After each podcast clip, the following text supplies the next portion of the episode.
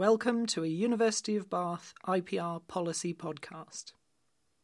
I'm very pleased today that we have Stephen Kelly here. Stephen is the CEO of Sage.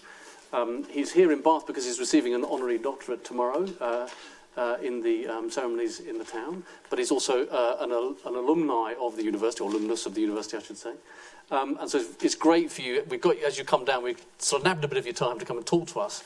And in particular, although uh, he's chief executive of Sage, and I can tell you a lot about you know, his career in uh, US and UK companies, digital tech companies, and um, very, very important business career he's had. We're here really to hear about his time as the chief operating officer in the Cabinet Office for Her Majesty's Government. So this was from 2012 through to um, up to close to the last election. Um, and we want to really hear about um, and this is why it's an IPR seminar with the Institute for Policy Research, we want to hear about how the kind of centre of government was changed in that period, what sort of things took place to respond in part to a changing external environment, to respond in part to a government that was saying, look, we're cutting a lot of spending, the spending's got to kind of come out of departments all over the place, uh, the rise of digital technologies and what they were doing to government. And we want to hear then what that really means when you're at the centre of government. What does it mean when you're at the centre of Whitehall. And of course, these things, you know, the civil service now faces an absolutely gargantuan task of working out how Britain, well, the terms of Brexit, but also what it will mean for all sorts of things trade, the laws of the land, all sorts of things. And so the capabilities the performance and the accountability of the civil service becomes incredibly important because they now face an historic task, a, a, very, very big one.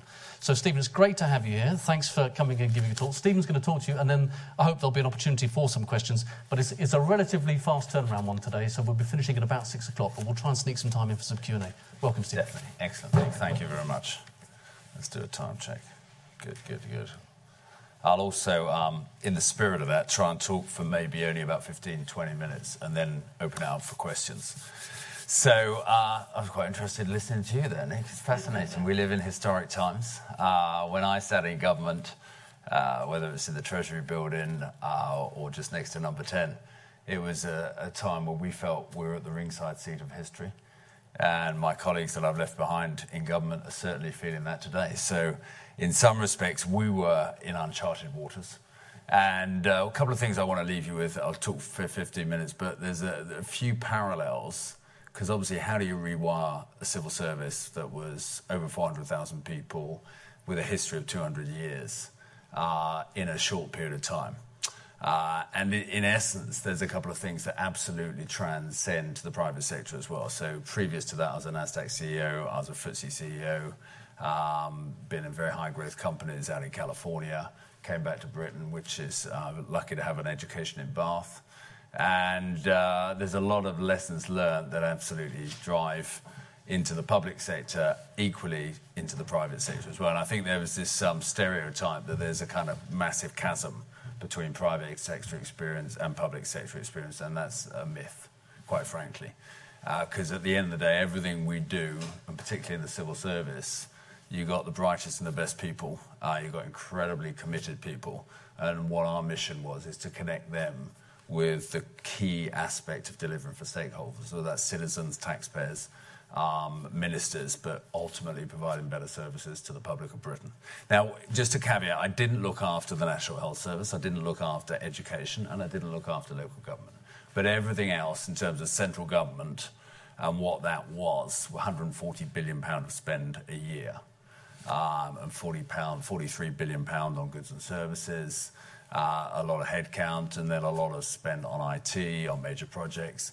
And when I walked in there, obviously we'd had the car crashes of the past that were well documented by the Public Accounts Committee, things like Connecting for Health, an absolute disaster of a project, uh, which kind of typified a lot of the reasons why things historically have gone wrong in government an abdication of accountability, uh, where there was a whole culture where if there's a business problem, typically fantastic civil servants would go for a risk mitigation strategy, pick up the phone to any of the big four consultancies and get armies of consultants in.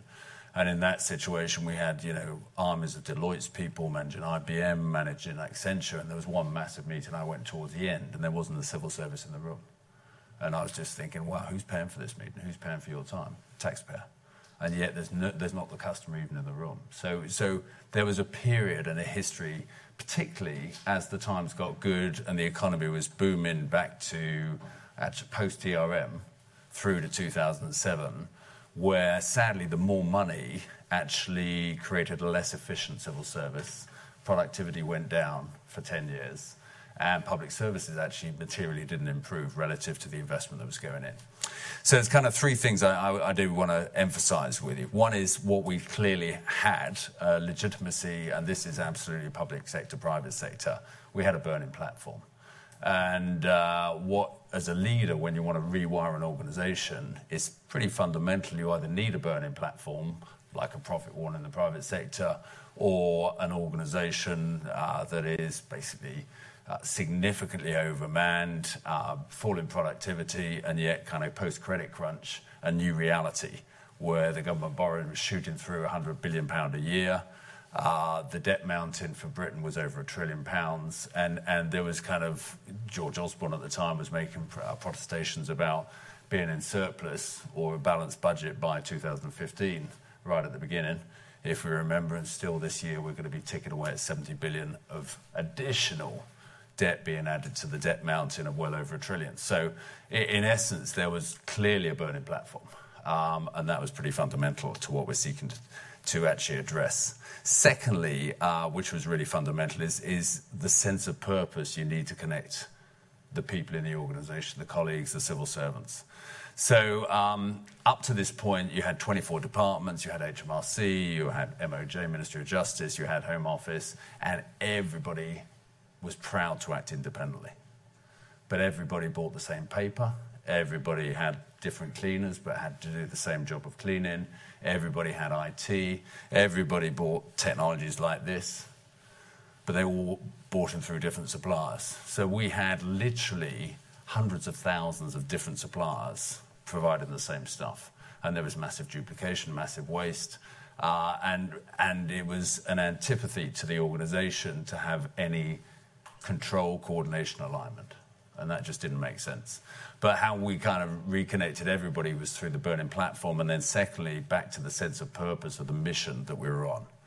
Uh, and there's a couple of things we did around that, and uh, I'll bring those to life. One of the things we did is actually the obvious thing is when you're 21 years old and you come down from Cambridge or Oxford and you come into the civil service, reconnect yourself to the passion and the energy around public services that you wanted to deliver for Britain then because the institution has actually detuned a lot of that passion out of you. Then, secondly, the other thing that's really important is correlate everything we did in terms of what does that mean for protecting the health service, or what does it mean for protecting primary school places. So I'll share with you in terms of um, some of the data, in terms of the savings, uh, direct correlations where we said, well, that's another 50,000 nurses' salaries we've saved for a year so we're protecting the health service. So it's back to the sense of purpose. Everybody's passionate about the health service, everybody's passionate about great British public services. And when, as a leader, you reconnect the correlation of what you're doing in your everyday life to great civil servants to actually saving money and protecting the health service, it matters. It means something. So there's a real sense of purpose, and we used to use phrases like, you know, truly this is a noble cause. We did used to use phrases like, you're sitting at the ringside seat of history. We, um, we actually got people like me from the private sector, and we got about a few hundred people like me. We recruited an awesome team. Uh, and up to the next election, we probably had the best team in the UK of any company around commercial skills, digital skills, uh, running major projects efficiently. Uh, and we just pulled not only from the UK the best people around the world. Because again there was a great sense for people like me in my 50s of having the opportunities to public service and give back to the UK having taken out of the UK through the education system for years and years and the health system. Uh, and we actually put teams together of um, civil service great private sector people who came on secondment and actually got the job done and executed. And then the other fundamental thing and it was a game changer Uh, I would, you know, and it's a privilege, I blogged on this on the weekend. It was a real privilege serving in the coalition government. Obviously, I was a civil servant, I was impartial, but the way the Liberal Democrats and the Conservatives worked together, you couldn't, you couldn't put a piece of paper between them. You wouldn't know which party ministers came from because everybody was clearly aligned around what the mission is. And the mission is better public services, save money for the taxpayer, and really get jobs done to, to attack the deficit. Um, and, and, it was a, a, privilege. I worked with particularly ministers, obviously in the Treasury, George Osborne, but especially with Danny Alexander, who was fantastic. Um, uh, Francis Maude was the architect of everything I'm talking about tonight.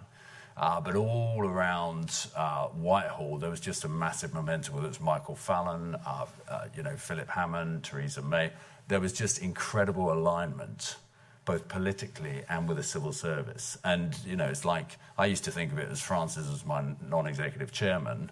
You know, I'm effectively the executive uh, accountable for execution of the strategy.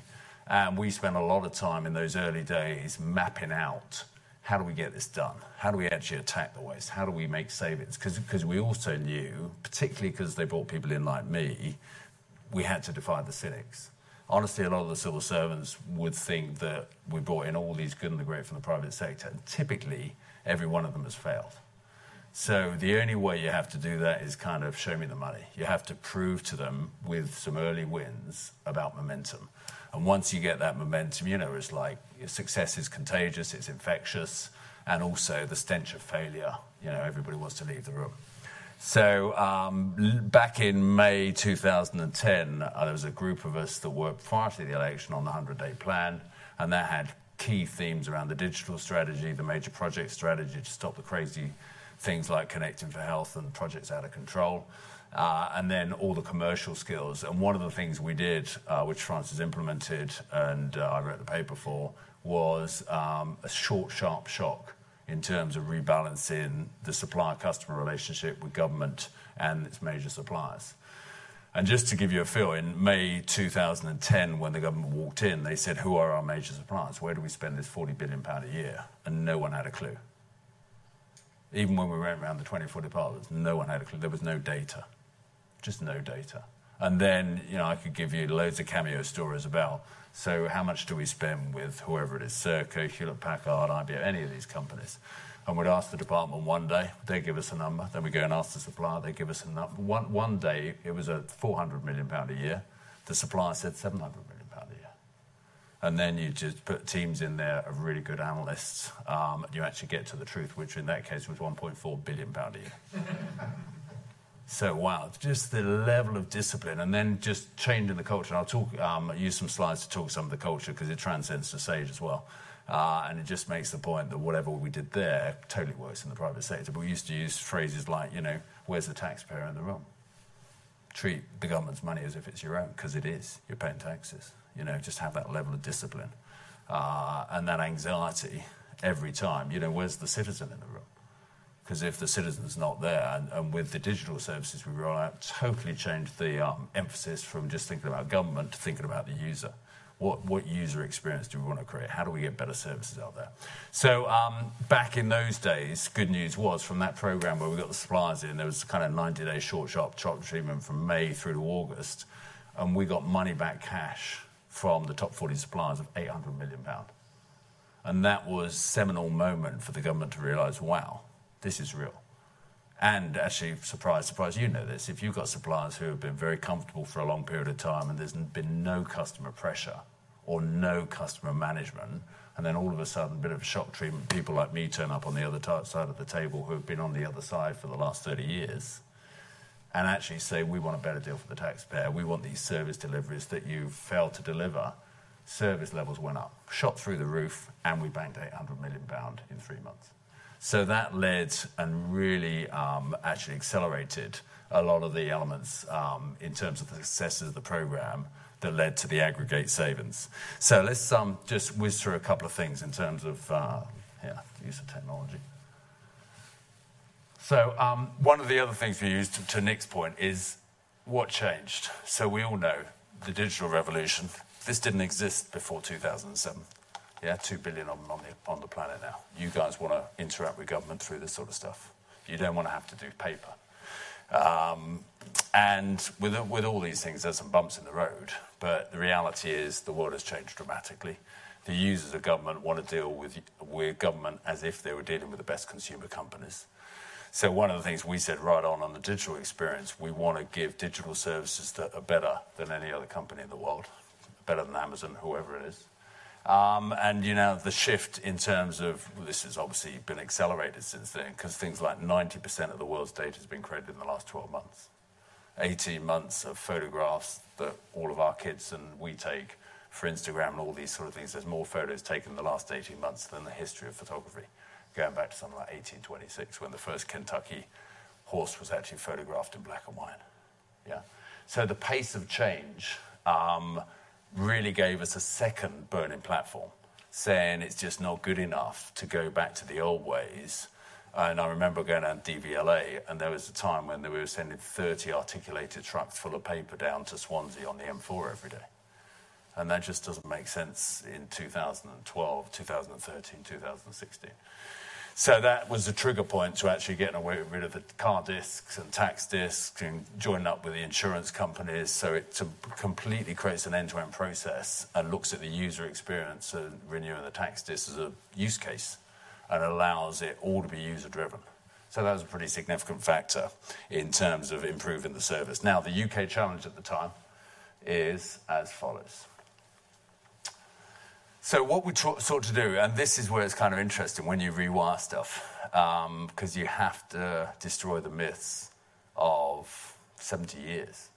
So the 70-year rhetoric I'd heard, probably all of us who are over 30, 40, heard for every politician, whether it's the Conservatives or Labour, is more public spending equals better public services. More public money equals better public service. Throw more money at the health service, you'll get better outcomes. Actually, it doesn't work like that. We were finding more public money grew inefficiencies and declining productivity and worse outputs. So, what we sought to do is completely reprogram. We said, can we get better public services? And this is the exam question we have to solve for less money, less inputs, better outputs, and put the citizens at the heart of those outputs. But can we do it in a way where we drive growth for the British economy. So it's almost unheard of. It was, and, and people in the first, wow, six months just couldn't get their heads around this. It was almost like we were talking a foreign language. To the, some of the civil servants who have been in great departments, really passionate, really committed individuals for 30 years, to say, actually, we're going to spend less money, we're going to have better outcomes for citizens we serve, better public services, and we're going to drive growth for Britain. And how we did that, you know, this is kind of fast forward into 2015. Uh, the big kind of factor was um, 20 billions of savings based on the baseline of 2010. So over that period, 2010, we reduced government spending into central government by 20 billion pound a year. Now, why did that matter? Back to the kind of genesis of the noble cause and the sense of purpose. That correlates to a million junior nurses' salary every year. Yeah, I think it's about 10 million primary school places.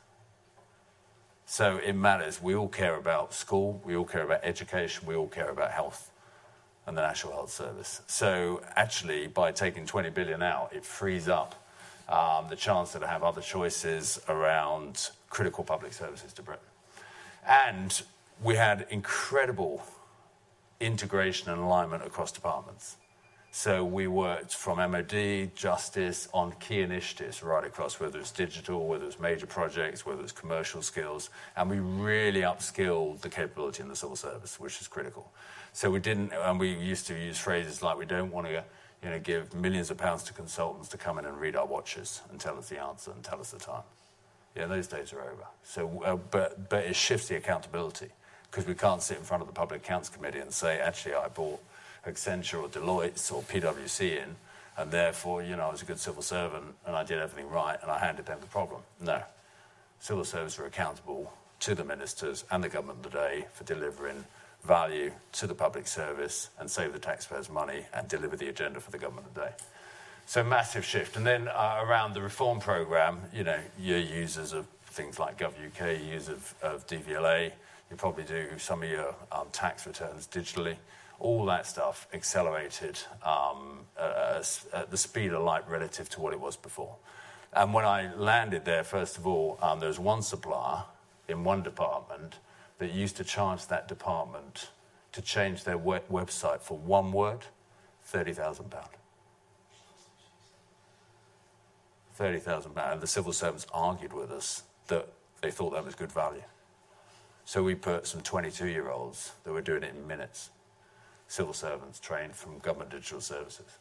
And that's why, you know, things like GovUK won awards. It beat the um, Shard in terms of um, design awards. It beat the Olympics back in 2012. So it was a great way to recruit the best in the industry, amazing um, millennials who had awesome digital skills and then really reconnect themselves. But it also, in terms of how rewiring things, it totally changed the culture of the organization.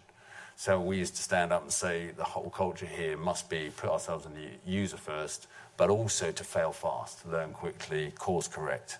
What we don't want to do is what we've done for the last 20 years, where everybody knows there's an elephant in the room and the project's not going to deliver, and everybody hides until it all blows up five years later, and we spent another $10 billion or whatever, 10 billion pounds. Yeah?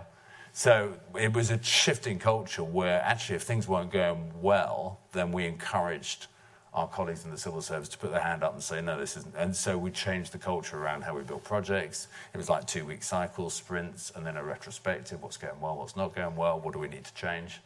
Uh, and it was a, a, much better culture. And one of the things around the culture, which I'd say, we'll come on to this in a second in the civil service, there's many great things to admire but it wasn't the case. There was the candor and the honesty when things weren't going well. People tend to hide, and then it's great. You know, it's like, and I, I don't, I, don't want to uh, in any way be disparaging to teachers, but there's no bad teachers because they all get moved on from school to school with great references.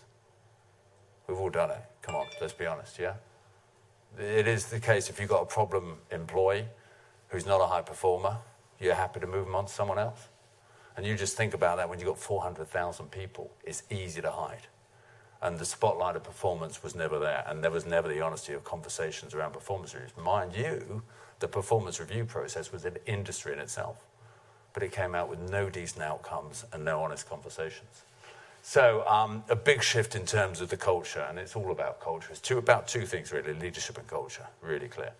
Uh, but very different um, outcomes and really connecting us always to our stakeholders, ministers, taxpayer, citizens. And then growth, incredible actually. Um, I, I, wasn't sure that this was possible, but um, when we joined, it was back 2012 when I started some stuff off in 2010. And at that time, of the 40 billion on goods and services, about 2.6 billion pound a year was spent on small and medium businesses. And we said we wanted to have 6% of government expenditure. And we said it was Cameron who set a target of, uh, with advice from Francis Maude, to move that over five years to 25% with small and medium businesses. So, um, 2015, 11 billion pounds. We went from 2.6 billion a year in a shrinking envelope, where the overall envelope shrunk significantly by about 27%. Um, the investment from the UK government in goods and services from small and medium businesses went from 2.6 billion pound a year five years later to 11 billion pound a year, from 6% to 25%. And when we did the analysis, surprise, surprise, the big companies, obviously typically non-British, obviously overseas, but when you do the analysis, and obviously all very compliant with the EU um, legislation in terms of buying and um, procurement, but you do the analysis of all your top small and medium businesses, 90% of them reside in Britain, employing British people, paying British taxes.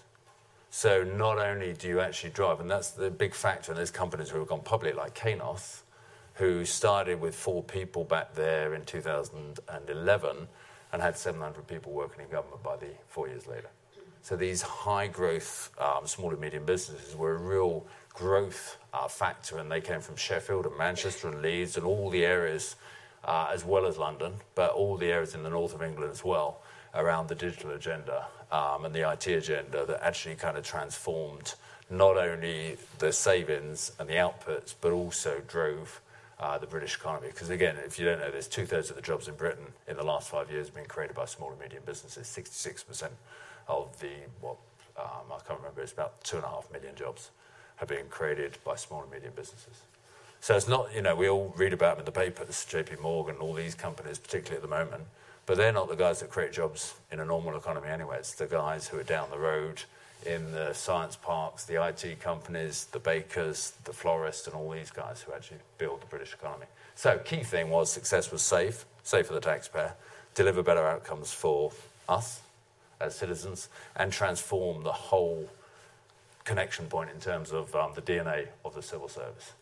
So, um, in, with that respect, um, some of the values, I talked about that. These, these are Sage values. So, I think it really is important, that you, particularly for millennials, to connect yourself to values because it does allow you to have honest conversations around not only delivering awesome outcomes, but doing it the right way. So, it's not only the what, but it's the how as well. When we set up this government digital services, we, we wanted to take the pillars of the civil service, which is ironically one of them is honesty. Um, integrity, honesty, objectivity, impartiality, and political impartiality. Great values. Now, with any organization, you probably work in companies, and you probably see the values, and then you think, wow, it's pretty different actually how people behave. So we did relentless comms around this is what we expect, these are the outcomes, but we want to showcase these poster children because they did it the right way. They lived the values. And all these things about simpler, better services, better digital um, services in terms of design principles, agile, course correct, fail, fail fast, um, and always start with the user needs. That was the essence of it all.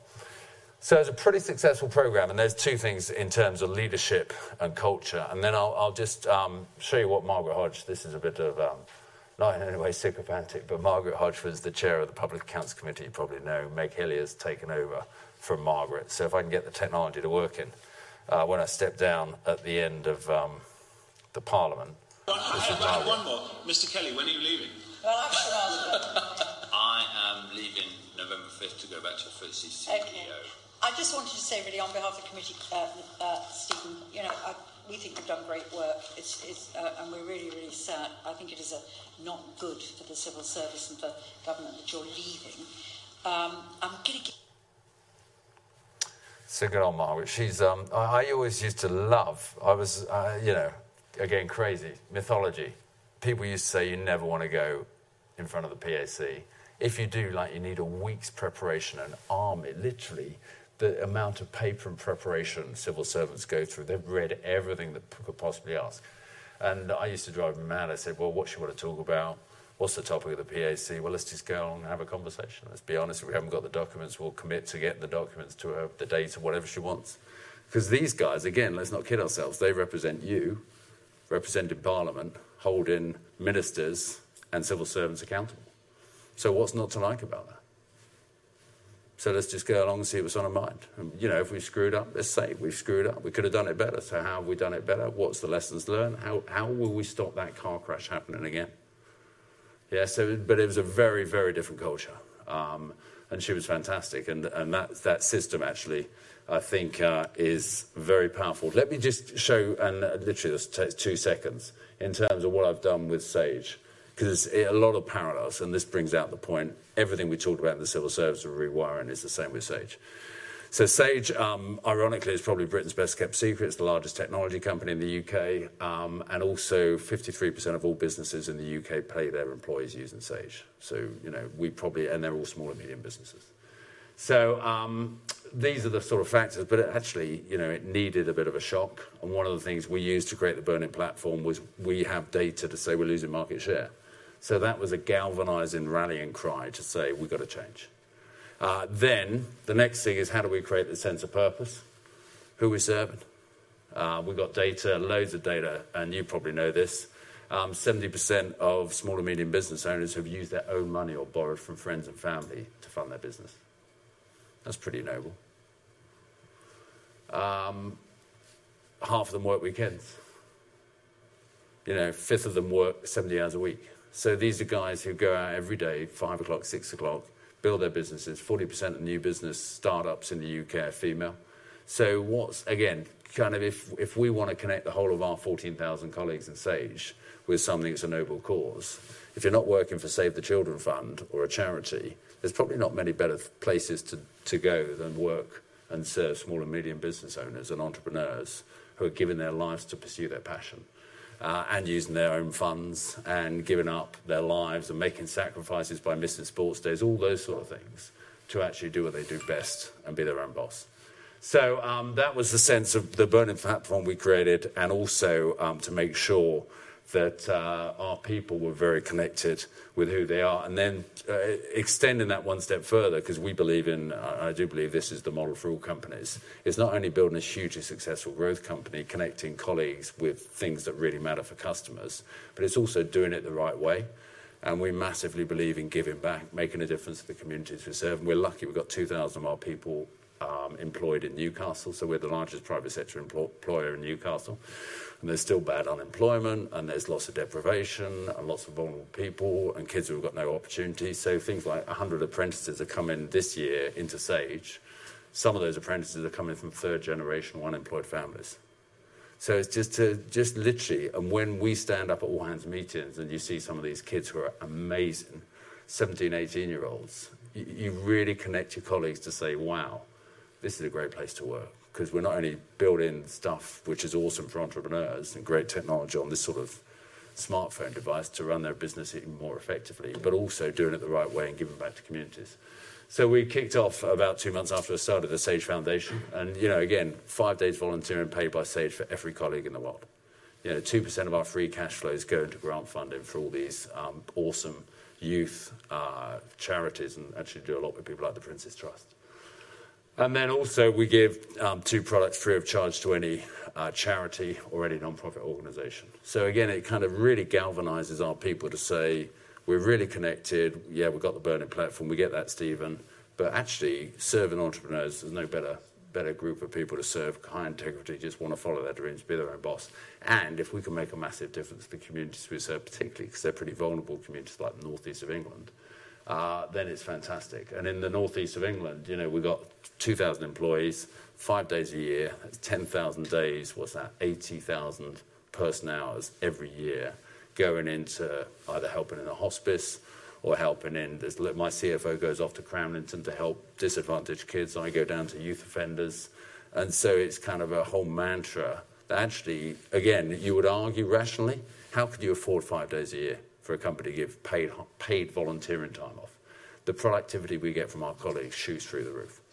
So, um, kind of enough said from me, but um, what we did in the public sector, in the civil service, uh, I think has carried on, which has been very successful. Uh, the key things, again, was establish the burning platform, the absolute compelling need to change, and then really connect with that noble cause, like who are we here to serve?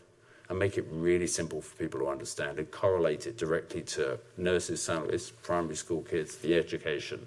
And then the other final thing was the alignment between the executive and the non executive and really holding the executive accountable. And then I haven't talked about this, but final comment I'll leave you with is the alignment between strategy and execution was awesome. So I'd always say, you know, A class strategy with B class execution is always going to be inferior to B class strategy with A class execution. So the, the word in civil service is called policy. So much policy is created and it never lands because it's totally unoperable. And, and what you need is that connection between strategy or policy and execution, operationalizing, that really lands and makes a difference to the stakeholders you serve. So thanks for listening, and uh, we've got loads of time for questions. About 12 minutes.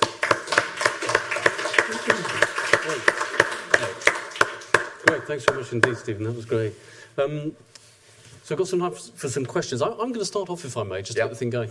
So, um, you know, you run a big technology company, um, and you just at the end there referred to the sort of way in which some of us would have traditionally thought about policy making, that you, you send away the civil servants to think about a policy challenge. They come back with advice for the minister. The minister decides the policy, announces the policy, and then there's a sort of delivery chain, and it gets done out there in the world.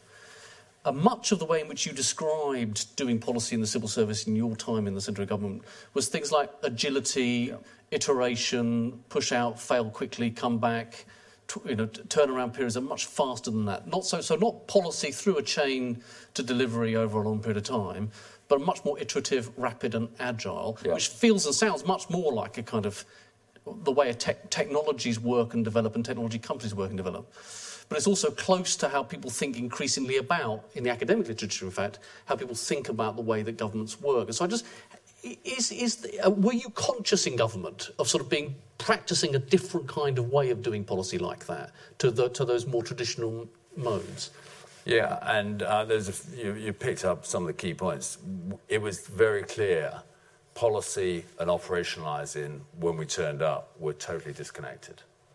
And that's why, you know, you've heard it in the private sector about marketing coming up with stupid campaigns and chucking them over the fence to customer services. And, you know, we all know that. But um, the reality is uh, the problem around the incentives around the civil service, I'd argue actually, candidly, having been, uh, I'm out of debt, I hope it's changed. In the university system I turned up in 35 years ago, no one wanted to teach me. They all locked themselves away in rooms and did research because that's the way you become a professor. Actually, I want to be taught. I'm a student. I thought this, you know, so what was the reward system of the civil service? It was policy, policy, policy, policy, policy, policy. Operations was dirty. Dirty, dirty, dirty. You don't want to do that. And actually pretty risky because it can only go wrong. You're not going to be a hero for delivering a system to the public. And if it's an IT system, it's really scary. So um, the whole, we had to unpick that, and the way we did it is respect policy, but we said we've got to connect it with operations. So it was pretty clear. We worked with the ministers around what is it you want to achieve, and we did a lot of this end state plan. Actually, Justin King, who's at Sainsbury's, does exactly the same. The Reuters guys, everybody does this kind of in the modern planning world. What is it you want to achieve? What's the policy outcome you want to deliver? And then let's test drive it. So on things like DVLA, HMRC, we set up citizens groups we actually said, what about if it looked like this? Let's, let's give you a prototype. If we could do this for you, what, what do you want to change on it? And, and then show it to the ministers. And the ministers loved seeing actually how the visualization of the policy would land and be operationalized, particularly if it's systems, it's kind of very easy. But also on large projects. And with the large projects, you know, it's, it was um, the whole ethos there was you know, kind of make it as complex as possible, boil the ocean, and hopefully it's going to last 20 years when I'll have moved on to 15 more promotions. No. What are the deliverables for the next six months? Well, the deliverables for the next six weeks. So we kind of skinned everything down and chunked it down into bite-sized chunks. So it could be measurable, had milestones. And then, you know, we had set up with people like Sir Jeremy Heywood, key stock takes, and he's amazing, actually. He's the Cabinet Secretary, head of the Civil Service. He's an amazing, brilliant individual, and we should all be proud of him. Um, and he's very painted very differently in the press, candidly. But having worked with him directly, what he did was on some of these big initiatives where it's around the savings agenda, spending review, we set up monthly stock takes and we got all the stakeholders in the room and we put the elephants on the table. Said what's going well, what's not. You know, are we happy with this outcome? Could we accelerate it? Could we move quicker? And then brought the politics in the room. Is this going to be politically acceptable? So um, it was a very different way, but I, would argue, you know, I kind of don't think in the digital age there is any other way. Mm. Great. Okay, let's um, open it up to some questions from the. Yeah, gentleman here. Steve, uh, I'm one of your entrepreneurs. I'm managing director of, I suppose, a company that could say is in competition with Sage, but I don't think at a million turnover. Where the market's plenty big enough. Absolutely. Uh, and we're certainly very much uh, down the apprentice road of my 35 staff. Six of them are, are, are apprentices at the moment, which is fantastic. You know, we've gone down that road. Um, but our experience of the civil service of late is that they've lost your way. Um, and classic on this one is the digital plan to have the four tax returns, call them what you will, um, for small business. Yeah. And David Gauke, the MP, seems to have got a bee in his bonnet, and everybody's following that bee slavishly rather than and saying we're consulting, but they're not consulting. They go to, go to public meetings and they say it's not up for discussion. It's going to happen. Mm-hmm. And, what, what's the specific aspect you don't like about it? Is it the um, timeline? Is it because I think it, it's to 2020? It's it's the concept that Fred in his shed or yep. Bert in his van, who is more interested in earning money, is yeah. going to sit there with his iPhone and keying in invoices that somebody in the civil service is actually going to be able to understand yeah. and turn into cash flows. It's not going to happen. No. And unfortunately, everybody seems to have got within the civil service seems to be saying, no, it's going to happen, whether you like it or lump it. Um, and, you know, we're not even going to prepare to talk about it, which I find completely conflicting with what you yeah. just said. Well, I, you know, honestly, I've, I've left 18 months. Uh, and we thought a lot of it, I know a lot of it has carried on because the guy I hired is now chief executive of the civil service, John Manzoni. Uh, he's a good guy. Uh, and the guy who runs this program you're talking about is Mark Dearnley, who one of my guys, Mike Bracken, hired. Except that Mark has now thrown the towel in and he's leaving. Oh, is he? I didn't even know that. Uh, he was a good guy. Yeah. He was one of the good he's guys. Good. Um, and it's, you know, this is all about, candidly, leadership, and you want some continuity around that.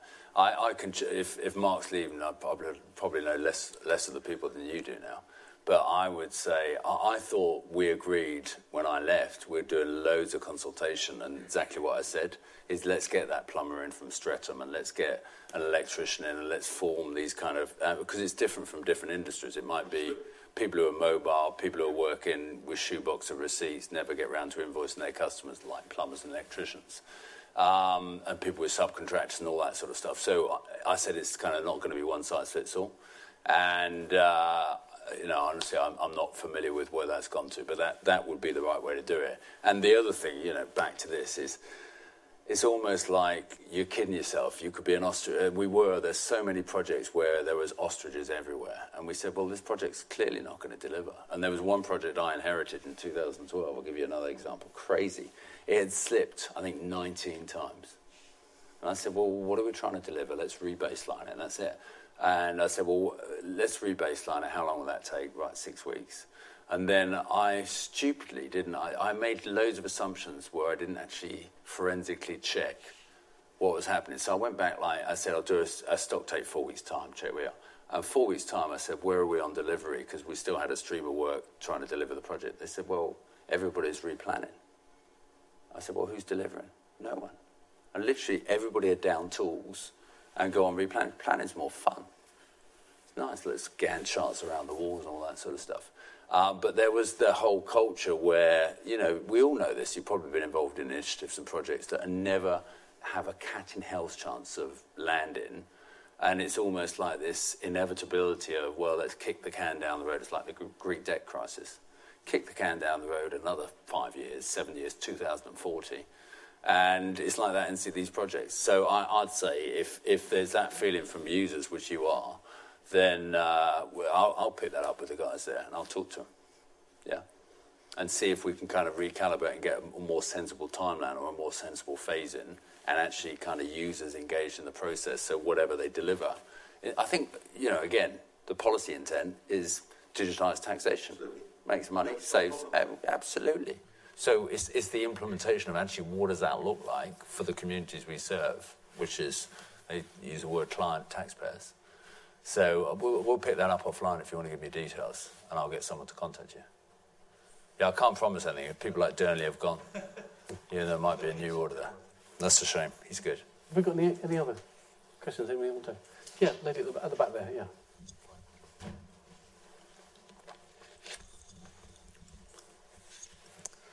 Hi, so um, it sounded like you have operated in organisations where budgets are squeezed. Mm-hmm. And I wondered how you how you identified areas for either cost savings or where efficiency could be improved. In in the context, you know, we had a massive gorilla in the 800 pound gorilla in the civil service, and we looked at 140 billion pounds. So um, what we did there, and I'd probably advocate this, is is what I said is you've got to deliver some early wins. So we just looked at where we saw madness and we said, actually, we'll attack that and we can deliver something in 30 days. In parallel with that, we looked at the sort of Pareto law of where do we spend 80% and what are the outcomes and could we be a lot smarter in that. And then over the time there, we probably got to uh, a population of 90, 95%. Um, and actually, one of the triggers was the spending review process and the budget and the autumn statement because we did do a lot more forensic, and, and the techniques we used were pretty similar, be candid, from when companies do acquisitions. So we almost got forensic accounting looking at the big kind of 80% of spend and where it goes, and sort of look, look at the value chain of are we actually getting the value on outcomes. Uh, but before I left, well, there was a great meeting actually in um, Sir Jeremy Heywood's office where we were going, and again, cross functional, cross um, departmental team, but with the MOD guys, looking at it, and it's just amazing. When you get into the details of uniforms, I can't remember the actual details, but how many uniforms do you think there are in the MOD? Uh, it was, I think, I, I, precise, it was over 10,000. And, you know, honestly, does it really matter if there's a different cut of cloth from another type? Because if we can actually save, so it's down to that level of detail. Uh, but we didn't start there. We went for the quick wins and then applied Pareto's law and did sort of some forensic accounting. And, honestly, you must know this in your own organisations. You always, over time, you just sort of get, you're not sloppy, but you just get complacent. Um, and also through the application of digital technology, we were, we were buying stuff based on like 15 year old prices, but we all know technology kind of collapses. So, um, but then, then over time, you can start getting into the discipline and change the culture around treating the company's money, treating the government's money as if it's your own. Do, where, where, where, do these civil servants come from? Were these, were these Treasury officials that you brought in? Um, we, well, actually, the other thing I haven't touched on is the power of the relation. Treasury are amazing, and work Sharon White and Nick Macpherson, amazing people, and they're incredibly bright and very gifted. Um, but we had a very close relationship between cabinet officer, and they were the sort of what, what do we have to deliver, and we were the how. And that was a that was incredibly powerful partnership because um, departments then would bring in and would be very collaborative. Um, so where we brought the private sector people in, um, we brought uh, two, two initiatives. Again, Francis Maude should take credit for both of them. One was the whole NED program, um, non-executive director program that was kicked off. Um, Lord Browne, the former CEO of um, chairman, of, I think, of BP. Kicked that off, and he hired, you know, the who's who of boards and obviously, when you ask people who are on the board of Aviva and Royal, actually Royal Bank of Scotland is probably a bad example. but, um, so these good and the great companies, whether they want to come and be on the board of MOJ or board of um, DWP, we got some incredible board members. So um, Jared Grimshaw, just really top quality FTSE 100 board members. That was one initiative, and they did that pro bono. And then the second area was these Crown representatives we hired, where they actually went toe to toe with suppliers. They got on digital projects. So we hired the founder of FreeServe, Rob Wilmot. Uh, we hired Offer Construction, Ian Tyler, who was the former chairman of Balfour Beatty. Um, and again, you know, if you've got McAlpines coming in on a building contract and they're facing off against the former chairman of Balfour Beatty, wow, they take you seriously. So, uh, but also it means Ian can put himself, because we always want to have win wins. And we want all suppliers in government to make money, fair margin. And we had a sort of margin card of what a fair margin on a construction project was or an IT project.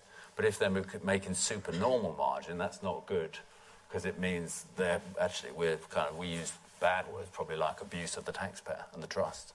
Mm. Um, but bringing these guys in, we had a, about 40 of these Crown representatives. We had um, on the consultancy side a guy called Keith Burgess, who was the founder of a company called Andersen Consulting, which became Accenture. Uh, in, and he was the number two in that company worldwide. So he came in on government's payroll, but again, so modest. It was I like these guys were being paid, I don't know, three or five hundred pound a day and they come in for two days a week, and they're all in their 50s and 60s, but they've got incredible experience. And what we, you know, we had this concept with the young fast-track civil servants. We're trying to create a, a teaching hospital.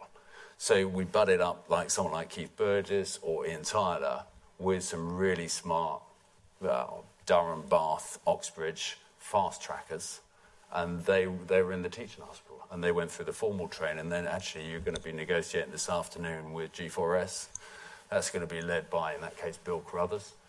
Off you go. Start learning. Watch it. Watch, watch and learn. Because the next one, Bill might not be there. He might be sick, and you might have to do it yourself. Mm. So the speed of learning of these amazing, like 24, 25, 27 year olds was tremendous. And for them, wow, what a privilege to sit in a room with chairman of BP or whatever um, and learn from them at the same time. Mm-hmm. Yeah.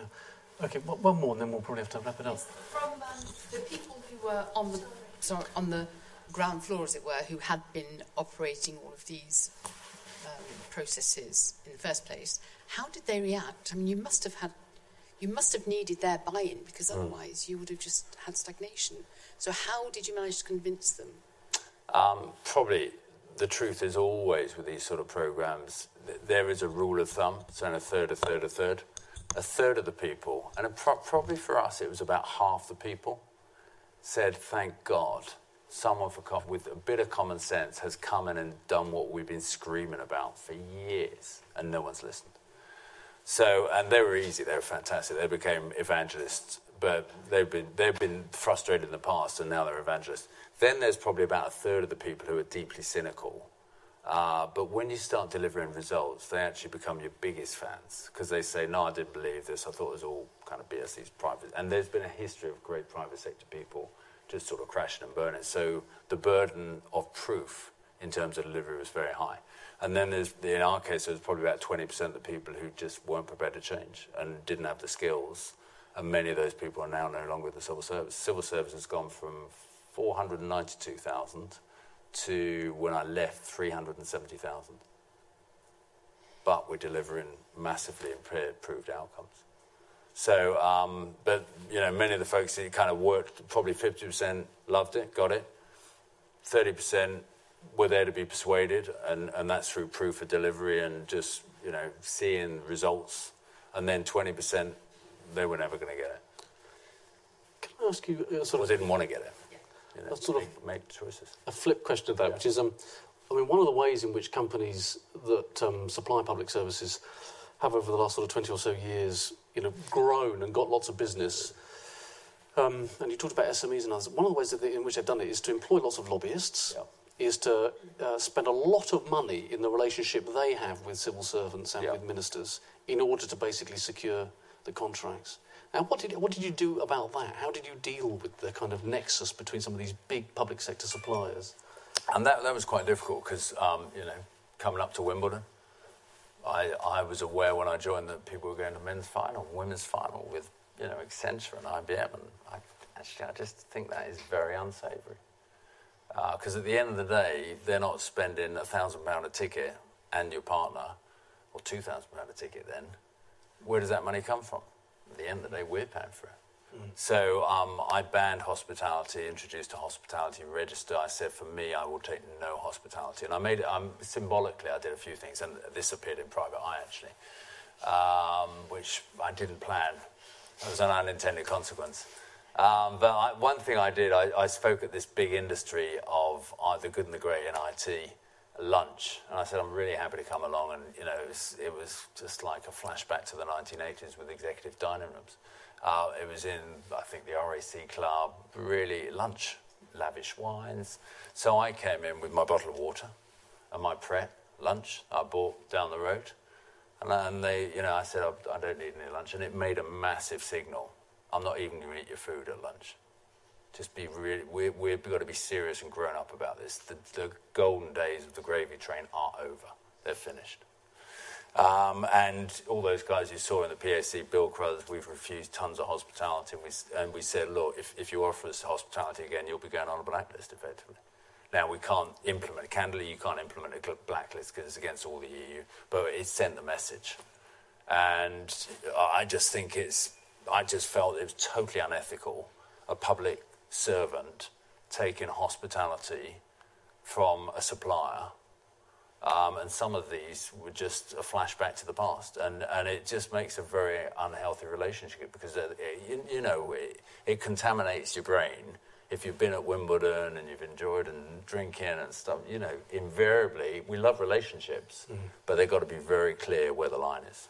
Mm. So we stopped that. And that, around that sort of situation, it appeared a couple of times in private eye because they picked up on it. And, um, and then there was one on the PSC. I went to a number of PSCs. Um, one of them was around hospitality and civil servants. And that's when I said, we just got to change it. And we just got to have the, the highest level of ethics. Because, you know, it's just, honestly, it's stupidity otherwise. Because someone somewhere is going to sign a contract that goes wrong and you're at the FA Cup final with a supplier. Just doesn't look good.